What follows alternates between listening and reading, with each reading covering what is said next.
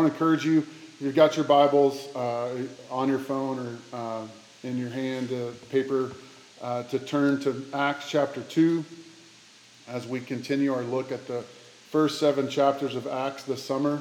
And, and again, I just want to remind us as we get into this this summer, the, the focus of this is to remind us and help us understand and see uh, the apostles, the disciples of Christ that uh, moved from uh, some scared, um, worried, concerned, um, maybe not even really fully believing in Jesus' uh, followers uh, to these uh, bold uh, men and women speaking the gospel truth, proclaiming Jesus' name. So it's both the acts of the apostles and the acts of the Holy Spirit uh, happening together. And I want to remind us as a church, we are the church.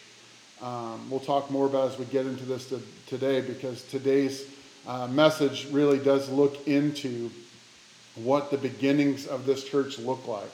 Um, so as we've uh, gone through the study so far, we've seen uh, the six weeks of waiting after Jesus' ascension into heaven, of the 120 followers of Jesus, the uh, waiting for the encounter of the Holy Spirit, for the Holy Spirit to come and be with them and empower them to go out.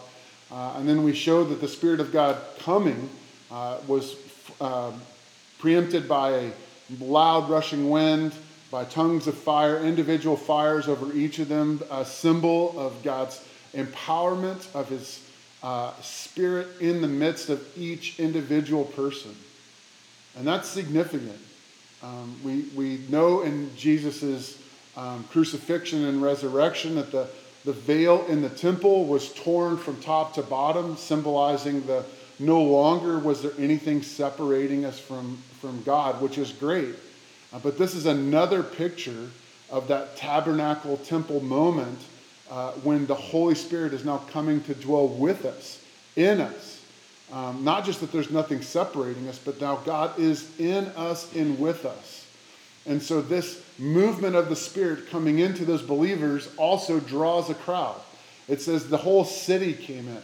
And just for a picture of that right now, I, know not all 180,000 or 200,000 of uh, the um, inhabitants of Jerusalem, sorry, I've got dry, dry uh, COVID throat, um, showed up at their doors. But it, it's so many people came, the whole city knew what was going on. And so there, these 120 followers of Jesus, filled with the Holy Spirit, begin to speak in different languages, declaring the good news of Jesus. Sorry.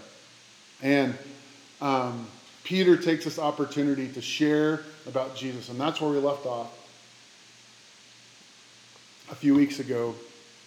Jesus filled, or Peter's filled with the Holy Spirit, proclaiming the good news of Jesus to the very people that were shouting to crucify him um, to kill him. Now he is bringing the truth to them. And so we're seeing this as the beginning of the church, the ecclesia. Now it doesn't say, it doesn't call this the church right here. Sorry. But um, this is the beginning of that. And if you were to think of this, it might also harken back to an encounter between Peter and Jesus.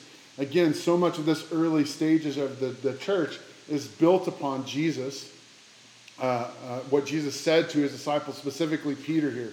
So if you hold your finger in chapter 2 and want to turn back to Matthew 16, I want us to hear this good news of Jesus. good night.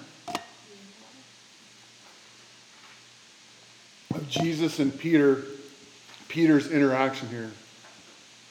And it says, Now when Jesus came into the district of Caesar, Caesarea Philippi, and he asked his disciples, Who do people say the Son of Man is? And they said to him, Some say John the Baptist, some say Elijah, others say Jeremiah, or one of the other prophets. And he said to them, But who do you say I am? And Simon Peter replied, You are the Christ, the Son of the living God. And Jesus answered him, Blessed are you, Simon Bar Jonah, son of Jonah. For the flesh and blood has not revealed this to you, but my Father who is in heaven. And I tell you, he renames him now. You are Peter, which means rock. Okay, so he's like, You are Petros, you are rock. And he says, On this rock, I will build my church, and the gates of hell shall not prevail against it. I will give you the keys to the kingdom of heaven, and wherever you bind on earth shall be bound in heaven, and whatever you loose on earth shall be loose in heaven. Then he strictly charged the disciples to tell no one that he was the Christ. we see this, again, this picture of Peter, Simon Peter, who, again, Jesus is renaming and saying, You are rock. Um, do, we, do we see Jesus, uh, Peter's uh, life exemplified out as a rock? Um, no, we see again later he is turning away from Jesus, denying Jesus, but yet now here he is clearly living out this idea of being Peter the rock, Petros, and the church is being built upon him even as we speak. And so Peter proclaims the good news of Jesus, shares the beautiful picture of Jesus' sanctifying love for the people. And what Jesus was saying in Peter and telling to Peter wasn't that Peter was now going to go construct some building, right? That the church was not about a building, it was about a people. And we see this again, even as we look back to the pictures of this. Jesus taking away uh, the veil, the being torn in two, seeing the tongues of fire come and dwelling over his followers, his disciples. This is another picture of what the church is being built into. It's not a building, it's not a program, it's not an activity, right? We're not going to church right now, right? This, this church is not um, the firehouse. It is not uh, this house that we're in right now. It's not even this Zoom gathering. It is made up of the people of God living out their identity in Jesus, living out their, their fullness of who God is in them, in the world around them. And I know that can seem like semantics, right? Many people are saying they were going to church today. Or you might even say we have to do church or go be the church, right? But we are the church itself. It's not a place that we are at, it's the people of God. That is not semantics. That is the reality of the gospel that He is changing us into the building blocks of the church, that He is working in us. He is making us new. We even read it in Colossians this morning that he is the head of the church, the body that is the church, the soma that is the church. So when we read uh, these verses 42 through 47, which are to me for most people that are looking at the church in modern day times and going like, hey, the church doesn't seem to, we see the brokenness of the church today, right? We see the, uh, the fallen leaders. We see a church being about getting people to a building um, and even ourselves, we could probably look back at ourselves over the last few months and begin to recognize how we have not seen the purpose and the power of the church lived out like is seen in Acts 42 through 47 of chapter 2. And so I want us to look at these verses and then I want us to just think about some of these simple things. There's four things that he points out here, and then four things that he um, illuminates even more, Luke does as he's writing this. And so Let's read Luke chapter 2. I'm sorry, Acts chapter 2. sorry, bear with me in the cough. I've been fine all morning. Uh, let me pray right now because maybe even a little spiritual attack right now trying to take my voice away. Father, I pray right now um, that in the midst of this dry throat and cough that wants to derail or distract, that your spirit would work through mightily today. you would remind us that we are the church, that we are empowered and emboldened and filled with the Spirit that raised Jesus from the dead, and that we have good news that people need to hear. And that you are still about changing lives. That has not stopped. So as we proclaim this truth this morning, I pray that you would um, uh, end this cough. You would help us clearly focus on this, and that your Spirit would, would pierce our hearts. Remind us of this truth. In Jesus' name. Amen. Acts chapter 2, 42 through 47. Again, we love this. You can even go back to verse 41. Uh, and he says, at the end of his sermon, it says, So the those who received his word and were baptized, and there were added that day about 3,000 souls. Again, imagining right now in the city of Jerusalem, there's roughly 180 to 200,000 people living in the city, and now 3,000 of them have come to faith in Jesus. And then this uh, is written about what it began to look like, the beginning of the church. It says in verse 42 And all the believers devoted themselves to the apostles' teaching, and to fellowship, and to sharing meals, including the Lord's Supper, and to prayer. And a deep sense of awe came over all. And the apostles performed many miracles, miraculous signs and wonders. And all the believers met together in one place and miraculous uh, and, and shared everything they had. They sold their property and possessions and shared money with those in need. They worshiped together at the temple each day. They met in homes for the Lord's Supper, and they shared meals with great joy and generosity. All while praising God and enjoying the goodwill of all the people. And each day the Lord added to their number those who were being saved. So we see in these verses again, verses we've talked about, verses that are the core to why we are doing what we're doing is recognizing that the church is more than a building, right? The church is not a place. The church is a people living it out. And what does it look like to live this out in everyday life? What does this look like? And so the four things we see are they devoted themselves to the apostle teaching or God's word. Um, they devoted themselves and they were uh, uh, focused on fellowship or koinonia. We'll talk about that here in a moment. And then each sharing meals, including Lord's Supper, uh, seeing this, this idea of communal living. And they devoted themselves to prayer. And so basically what you see in these, in these verses is verse 42 gives you the outline of the four things. And then verses um, uh, 43 through 47 give you a picture of what this looks like uh, to be kind of lived out. And so I'm going to take each one of these and break them up as they go. The first, they devoted themselves to the apostles' teaching, to God's word, right? So the, in these days, these new believers are, are encouraged to listen to those who followed after Jesus. Remember, it was important to the disciples to replace Judas with someone who had been there, who had seen and heard all the things from Jesus that as they went to tell, they were not just telling their own stories, but what had actually seen and taken place with Jesus. And so you see them devoting themselves to the apostles' teaching, devoting themselves to God's word. Verse 43, you see a deep sense of awe came over all of them. And the apostles performed many miraculous signs and wonders. And you see this also connected to in verse 46. They worship together at the temple each day. So I want you to think right now what it meant for them to devote themselves to the apostles' teaching. Um, this gets used and misused, I think, in, in lots of different ways. One, um, it is talking specifically about the apostles' teaching. It says they gathered regularly and worshiped together at the temple. So, yes, it's about teaching. We need to gather together for teaching, right? That is super important. It's a, a why we gather together. Not because you just got to hear what I have to say so that I can have a, a reason uh, for what I do, uh, but because we need to hear God's word proclaimed. Right? They continued to do that over and over again. In fact, so much they were like, they wanted to hear the truth of God proclaimed. And so they joined together daily, right?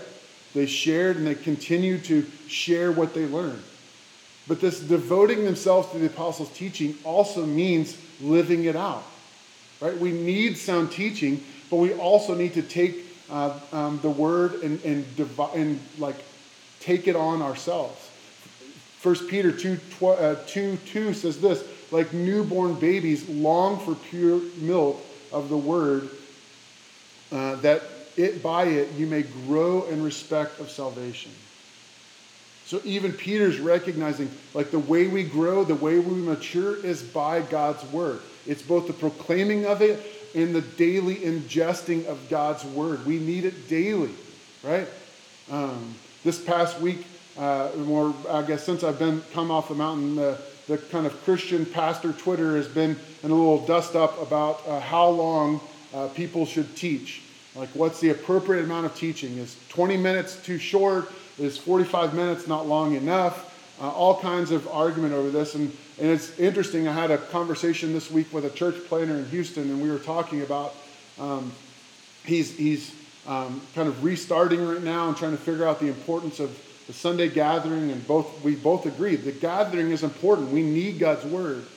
But in, an, in a year, 365 days, we have uh, one year, we have 8,760 hours, right?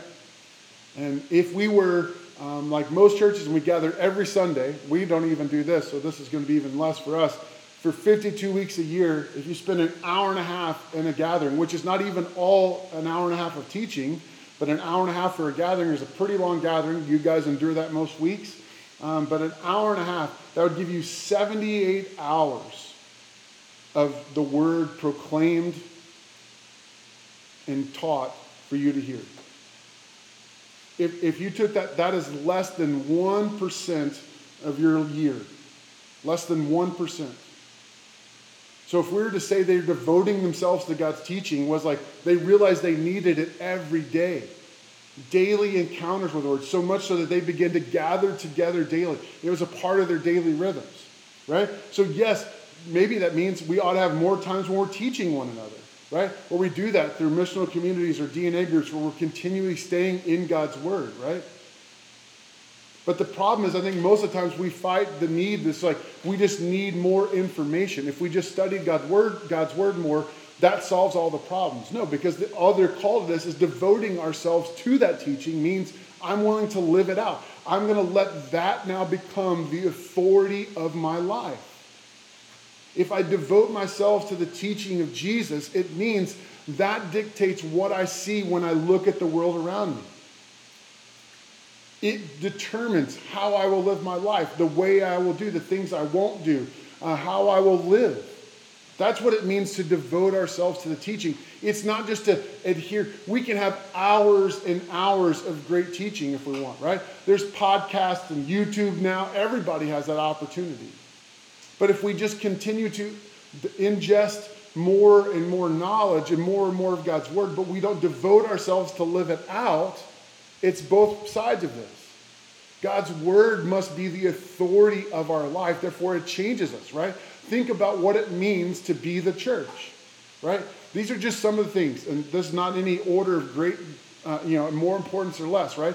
But tithing, giving to the church is countercultural. That will not happen regularly on your own apart from the gospel in your life, right? No one's going to do that. No one's going to give up 1%, much less 10% of their, uh, their, um, their treasure to be able to say, okay, God, I don't need that, because we always need more, right? A Sabbath, a taking a rest, a working from our rest means that we are going to say, I'm only going to give myself six days a week. That is countercultural. That doesn't happen in the world. The world is not feeding that to us.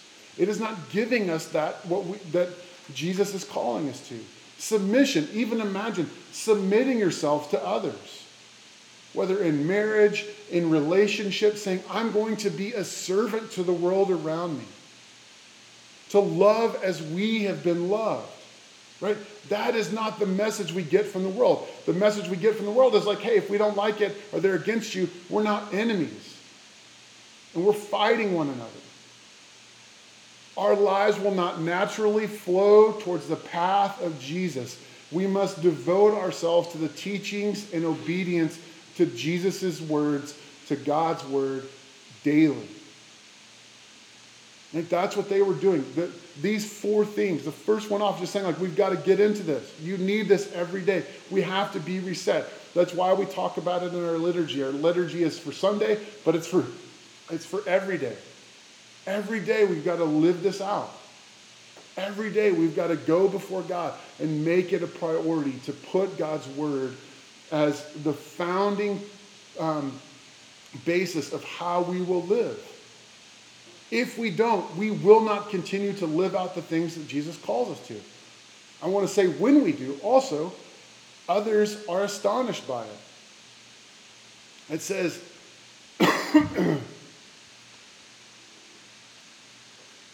in verse uh, 43, and a deep sense of awe came over them all, and the apostles performed uh, many miraculous signs and wonders. This goes back to being connected to what God was doing through his people. Right? These are people filled by the Holy Spirit. Again, everything we're going to talk about isn't just something I need to do more of. I need the Spirit to do in me. All of these things are examples of spirit filled life.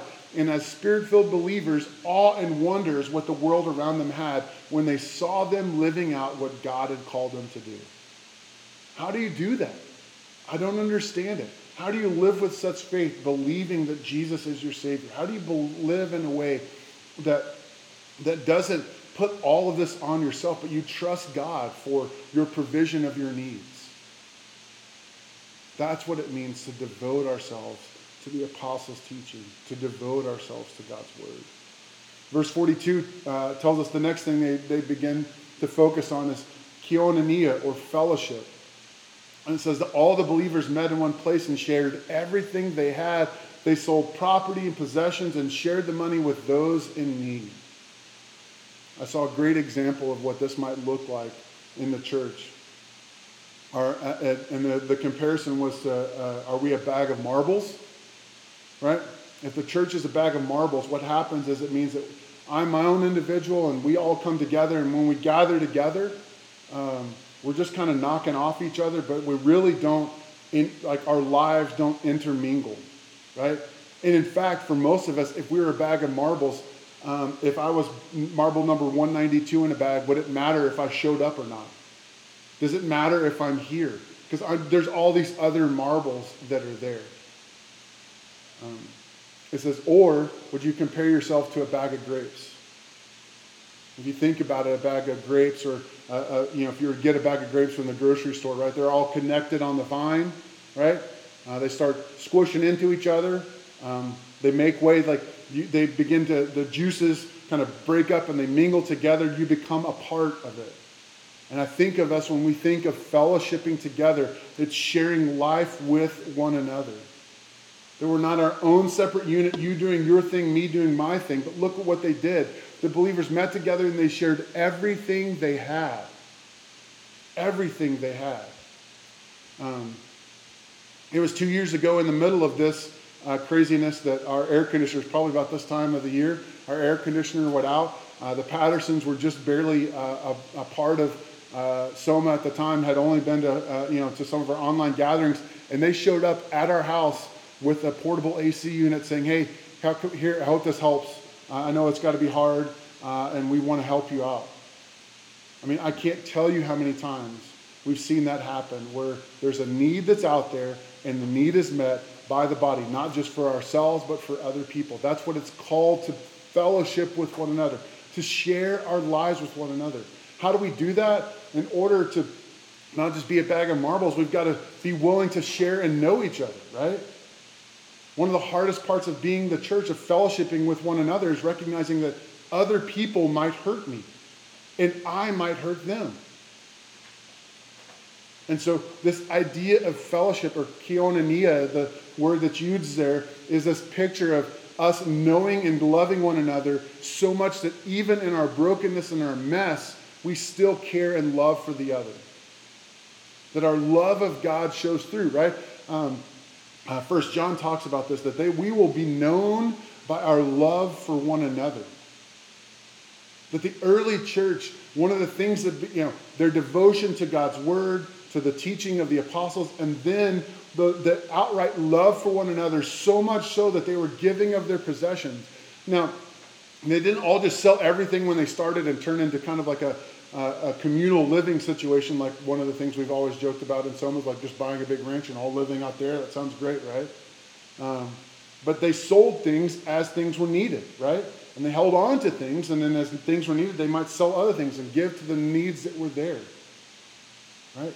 To have that heart also means I've got to be willing to bring my need to the table. One of the hardest parts about being in fellowship with people is recognizing my own neediness and that other people can help me out with that. We can bring our prayers to one another, bring our requests and our needs to one another. So they were sharing in the fellowship, sold possessions, and shared money with those in need. I love other pictures of the churches that there was none among them had any needs because they just continued to give of what they had. This is a selfless living, right? It's recognizing that my needs aren't the greatest. It's, again, completely opposite from the world around us, which means just worry about yourself. Take care of yourself first. Figure out for yourself, and then if you have time for everyone else, let's see what happens. This is what the early church looked like. This is what our church ought to look like. The next thing he says, and, and, and to the sharing in meals, including the Lord's Supper. They met in homes for the Lord's Supper. They shared meals with great joy and generosity, all while praising God and enjoying the goodwill of all the people. This is both communion, right? The idea that every Sunday when we gather, we're breaking bread and sharing the juice. And every time we do this, we do this in remembrance of Jesus, right? But it's also the regularly sharing of meals, this communion with one another. It's Jesus sharing meals together regularly, inviting others to our house, being invited over, right? requires both proximity and sacrifice. It requires, you know, thinking of others and looking at who are neighbors that I would want to bring into this. It's a selfless, sacrificial way to live, right? We were just talking about it last night. Um, we're having kind of one of our, uh, what we, it's a nacho kind of quesadilla night at our house. And this was one of those times when, in the past, if the McFarlings were here, they would have just been at our house. We would have said, hey, this is one of those things. What do you want to add to this? And we would do that. And part of that was both like a sad reminder, like they're not here, they've moved on. But the next is like, man, outside, if we hadn't had COVID, we probably would have invited someone over last night. If we hadn't had been where we're at, right? And even that re- reminds us the, the loss that is when we can't be together. It's, it's this, even the sharing of these meals is like a spiritual kind of therapy for our souls, recognizing we need one another. It's a reminder of what Christ has done for us. Every meal, whether we share it with somebody or not, is a reminder of God's provision for us. Every meal. And the other picture of this, this idea while they're talking about this, saying that they met in homes, uh, sharing meals with great joy and generosity. The, the word picture from that, from the original, meant free from rocks. In other words, everything was smooth and not contentious as they shared meals together, the more I share a meal with somebody, the harder it is for me to be at odds with them. We say the same thing about prayer. It's really hard to be angry and hate somebody that I'm praying for. It's really hard to be angry and upset at somebody if I'm sharing a meal with them, if I'm inviting them over, if I'm enjoying their delicious food and they're enjoying it with me. And so we look at this idea of the early church as sharing meals means was a picture of communion and no contentiousness. And then lastly, and they prayed the end to prayer. they worshiped together at the temple each day, verse 46, and while praising God and enjoying the goodwill of all people. And each day the Lord added to their fellowship those who were being saved. When they got together, what is one of the things they did? If they weren't sharing a meal or sharing in the needs, they were praying for one another. Continually lift that. I mean, part of even the understanding the needs was probably coming out of prayer. And then out of prayer is like, God, what do I need to do in light of that?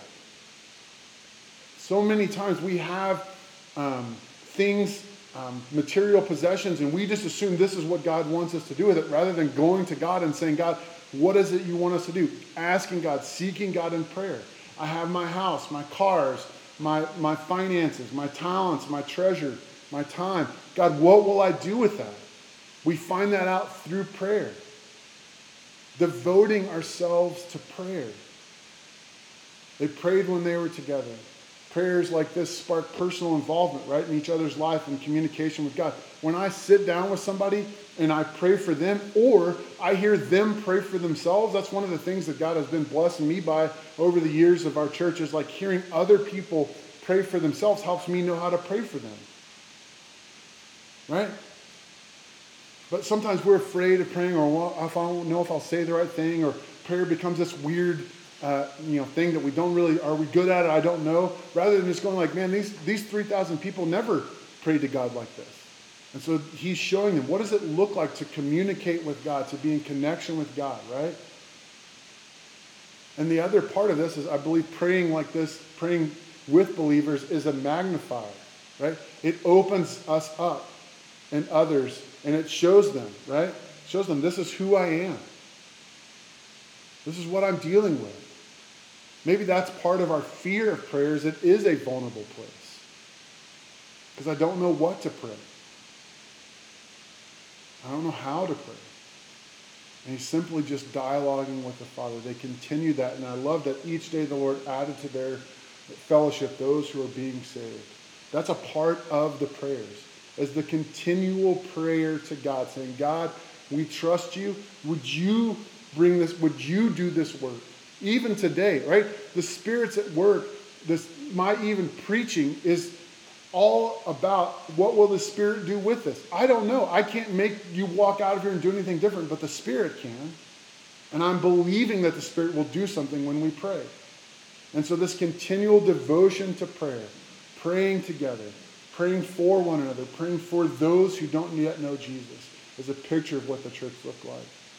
As I was thinking through these things, I thought of these four areas and maybe um, uh, four hindrances uh, and then four ways we might be able to kind of live this out and walking forward through the empowerment of the Holy Spirit.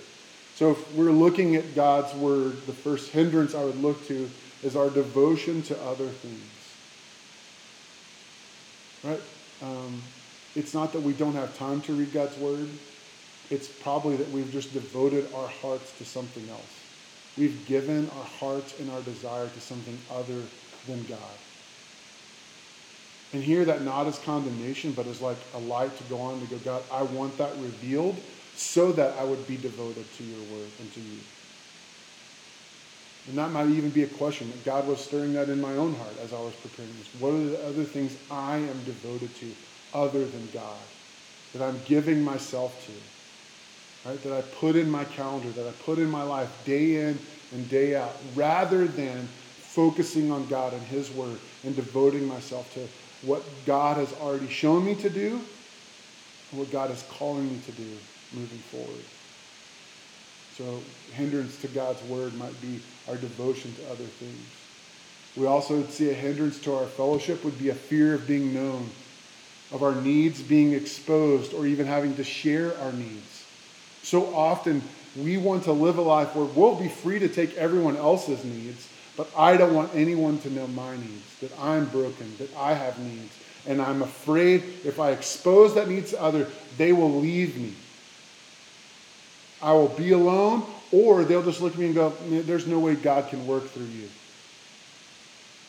And I love thinking about these 120 uh, apost- uh, disciples and apostles that are sharing this good news, that are bringing people into fellowship. And I love Peter going like, no, no, no, no. I denied him three times. I ran the other way. There's nothing you've done that he can't love you through. Like bringing all of that out so that our fears and our worries would be exposed and that that's actually a good thing. And that brings us into more fellowship. I mean, think about the people you're closest to. You're close to them because you they know you and they still love you. And they push into those things. They don't run away from them. That's what the church looks like. And so, a hindrance to us that would keep us from fellowship is a fear of being known or our needs being exposed. Uh, a hindrance to communion, both with God and with others, is individualism, right? I don't need others. I'm actually better by myself.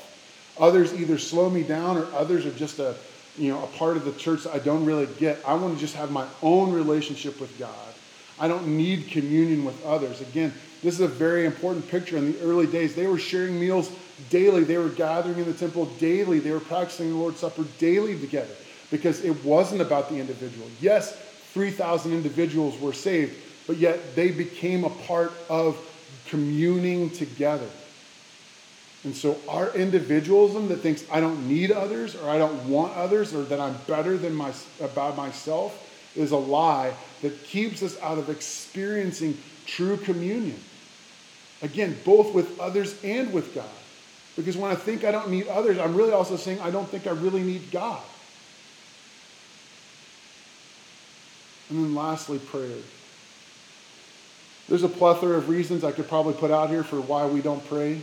I think the one that probably creeps up most for us is we're too busy for it. That I don't think it's necessary or I don't think it does anything. Right? In light of all the tragedies that have happened over the last few months that we've watched on the news of shootings and all kinds of things, and we see this, you know, kind of, I just seen a meme going around, you know, the circle is, uh, this thing happens, our thoughts and prayers go out, and then nothing changes, and we just keep going over and over again. It's just an undermining that prayer doesn't do anything, and that's a lie. If we believe prayer did something, we'd never be too busy for it. Right? When we're desperate, again, I can't, I, I in my life, those times when I'm desperate for God to do something because it's out of my control, I, I'm like praying all the time. The moment I take my mind off that, that I think I've got it all under control, my prayer life goes down, you know, to almost nothing because I don't think I need it. So I don't think it's necessary or don't think it does, does anything, or I'm just too busy. I filled my life with other things. I found ways to kind of keep my mind off of my troubles where I've got it all going on and I can't even give it to God. So these are some of the hindrances. Maybe there's different hindrances for you. It's important to even think through them. What are the hindrances to, for me in these four areas? How is it directly working? And then lastly, closing us up, empowered by the Holy Spirit. As we're empowered by the Holy Spirit to live out each one of these days, we're not meant to do this unempowered. So the next step of this isn't just like go do, right? The next step is Holy Spirit, I need your power to do what's next. Not uh, Randy's going to make a list of things and I just need to go do them because that's the right thing to do. The Spirit will make it clear to you. I have no doubt what it is you need to do to take next steps. The, the onus you have is to take that next step. And maybe the best way is even to share that. So if we're going to have a daily encounter in God's Word, we need to have a plan for that. Um, we don't encounter God's Word, encounter God in His Word daily, usually because we don't have a plan or we don't stick to a plan. Right? We need to know where are we going with that. Are we going to read through a Bible, book of the Bible? Are we going to where, where are we going with that? Is that you know using an app, the Bible Project app, or Lectio 365, or the Bible app, whatever it is? If it's just a reading plan, most Bibles, if you look at them, I'm looking at mine right now, has a Bible reading plan in the back of it. I can just go through right now and start reading. It's this day, I start reading this passage, right? But I will not encounter God daily if I do not get into God's word on a regular basis. Find ways to do it. Spirit, empower me to do that, to get rid of things that are hindering me from that. Where am I devoted to other things? Help me not to be devoted to God's word. Put that as a priority. The second thing is being known, right? To be known means to be empowered by the Holy Spirit so that others might be able to know who you are. Is to commit to DNA regularly, knowing others and others knowing you. Do people know your mess? Do people know where you're hurting? The things that you don't want to say out loud to other people? Is fear keeping you from that? Empowerment of the Holy Spirit means I can share that and know that I'm a loved son or you're a loved daughter of God. And these things don't hinder me from that. They actually free me.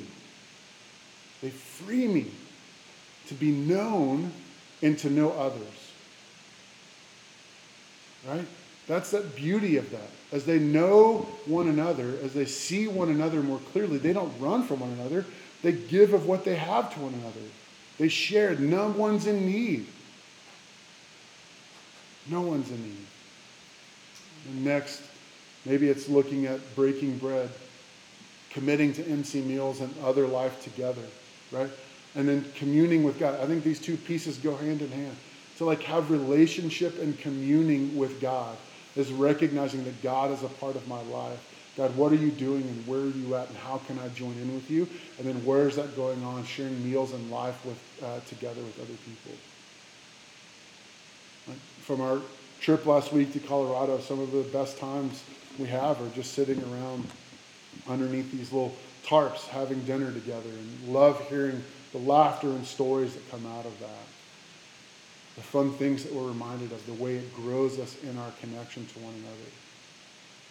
When we get together for meals and we learn more about who we are and what we love and what we are about, it changes us. So to break bread with one another, to commune with one another on a regular basis. We do a lot of this, family, and I pray we continue to do it more. Open our houses more. Who are we inviting in to join in with us in this in this um, reality? And then lastly, prayer. This is something we've already talked about that we're trying to incorporate more and more each week as we go together, but praying together uh, as we can, praying on your own with your spouse, with family members. Um, and then ultimately, I think the end of this, these verses are talking about them praying for people to be saved, recognizing that that's only something God can do, right? We have to be faithful to speak the truth about Jesus, their need for Jesus, but that God can and is still saving people. We have to believe that. If we don't believe that, we won't pray for it, right? How many things does God done to show over and again? These 3,000 people are about to go out and disperse all amongst the world and create the greatest movement of God that had ever happened at that point. And it's because they were empowered by the Spirit, and it started through prayer and breaking bread together and being known and daily encounters in God's Word, that fellowship and communion. This is all good news. Right? Is it going to be awkward for some people to join in with it? Sure, it might be. But it might be the very thing they're desiring and, and wanting in their life. And we're just answering that question for them. Oh, I don't know if they'll like it. I'm not sure they'll be willing to commit and give up. We've recognized, right? It, my life is better devoted to God, living this out, being known by others, sharing everything that I have with other people in prayer than it is apart from God. Absolutely. So why wouldn't it be the same for my lost neighbor or friend or relative or whoever it might be? We would seek after and pray that God would save the souls of those who are far from him. He turned Nineveh upside down, 120,000 people. He came into the city of Jerusalem and said, Here's where it's going to go out from here and spread to the rest of the world. He can do that in us today. He can do that in us through Zoom today. We don't even have to be in the same place. That's how powerful He is. And that's what we want to pray for and ask God to do. That this good news would radically change and shape our life, that we would be devoted to it so much that we would not look the same as the world around us. Church, my prayer is that we would continue to come back to this and not be shamed into prayer or shamed into God's word, but see the importance and the need of it. If we're going to follow after Jesus, we have to have it. We have to have it. That's my heart and my prayer today. Let me pray for us as we close. Father, I thank you for this morning. I thank you for those who given of their time today to be uh, online God, I pray for Soma. Pray for the men and women and children that make up this church, that we would be devoted to your word.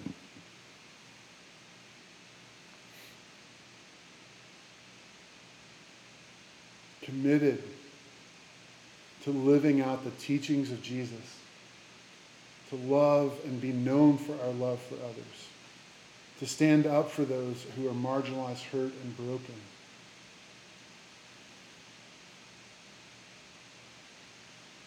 That we would be committed to living life together, to being known, to sharing our needs, being broken, to communing with one another and the life and relationship that means, and devoting and committing ourselves to prayer.